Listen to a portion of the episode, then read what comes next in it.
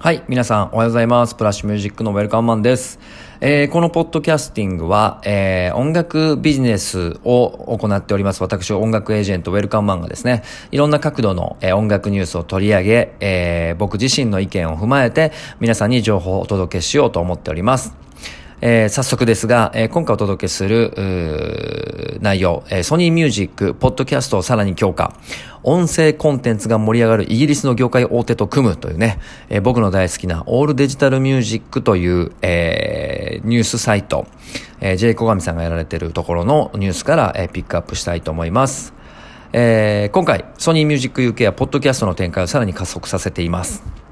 えー、独立系制作スタジオ大手 Something Else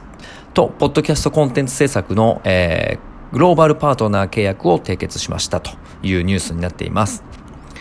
えー、この、えー、ロンドン拠点にする Something Else はニューヨークにオフィスを開設することがすでに決まっており、ポッドキャストやオーディオコンテンツ市場が急成長するアメリカに事業を拡大するというふうになっています。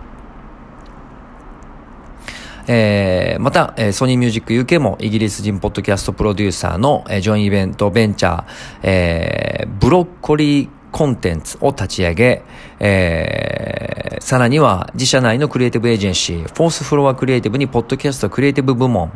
えー、クリエイティブ戦略部門を作るなどして人材確保を急いでいます。えー、現在、ポッドキャストを配信するプラットフォームの業界2位の Spotify は、ポッドキャスターやスタジオ向けに音声コンテンツのデータ分析ツール、Spotify for Podcasters を提供したり、コンテンツ配信や広告掲載を可能にするモバイルアプリ、アンカーの運営会社を買収するなど、ポッドキャスターに対するツール提供を強化しています。というニュースでございました。一部、えー、はしょっていますが、とにかく音声コンテンツっていうのが非常に盛り上がりを見せているというところですね。えー、僕自身も、えー、2年ぐらい前からこういう話が出ていたので、えー、気になっており、えー、今回この、えー、ポッドキャストをやっているような流れになっています。えー、個人的な感想は、えー、まずは J 小上さんの、えー、ニュースサイトが素晴らしいというところで皆さんもぜひね、毎回、えー、チェックしていただければと思います。オールデジタルミュージックと検索すれば出てくると思います。えー、僕も毎回、えー、記事は読んでいます。えー、そんな中ですね、今回の、えー、この、えー、記事から思うことですが、えー、そうですね、えっ、と、いわゆるながら配信と言われるものが、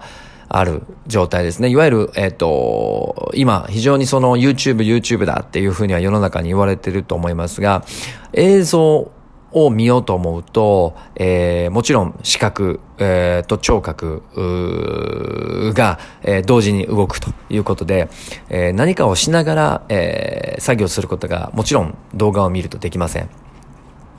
えー、しかし、えっ、ー、と、聴覚だけ、耳だけの情報で、えー、何かをしようと思えば、例えば歩きながら、えー、音楽を聴く。歩きながらポッドキャストする。を聞く。とか、料理をしながら。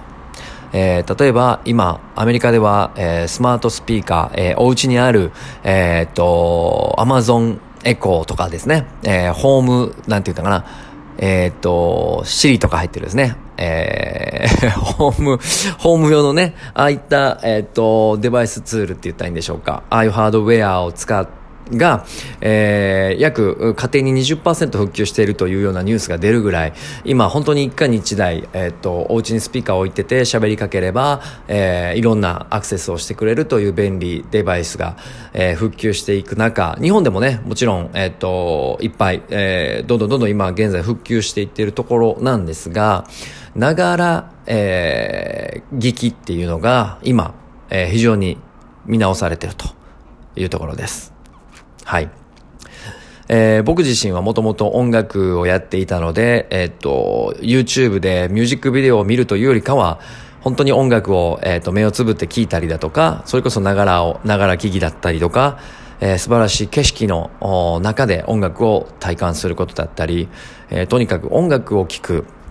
耳で情報を得るっていうところに非常に、えー、僕自身が大好きな、えー、行動になるので、えー、今回ポッドキャストを通じて、え、皆さんにねこういう音声で情報を伝えていくというところが、えまあ、時代の流れとともにもう一度重要視されているのでやり始めたと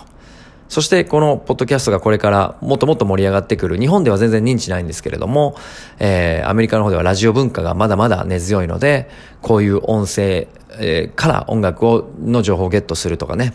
いう部分がまたね、日本で再熱してくれ、えー、僕自身がそういう、えー、っと、情報発信者の一人としてね、えー、認知され、えー、素晴らしい音楽をどんどん提供していける立場になればなと嬉しく思う、あ、強く感じてます。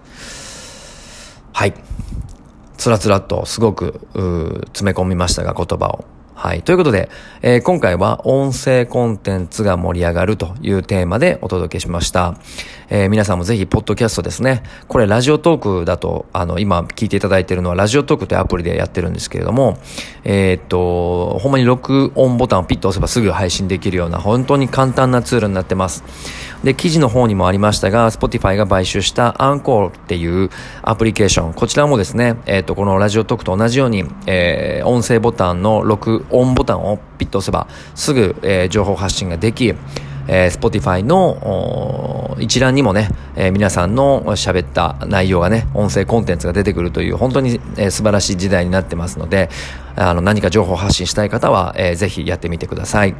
そして、えー、この、えー、ブラッシュミュージックのウェルカムマンの SNS、そしてこのポッドキャストのフォロー、Spotify でのプレイリスト、ぜひフォローしていただき、拡散していただければ幸いです。それではまた次回お会いしましょう。さよなら。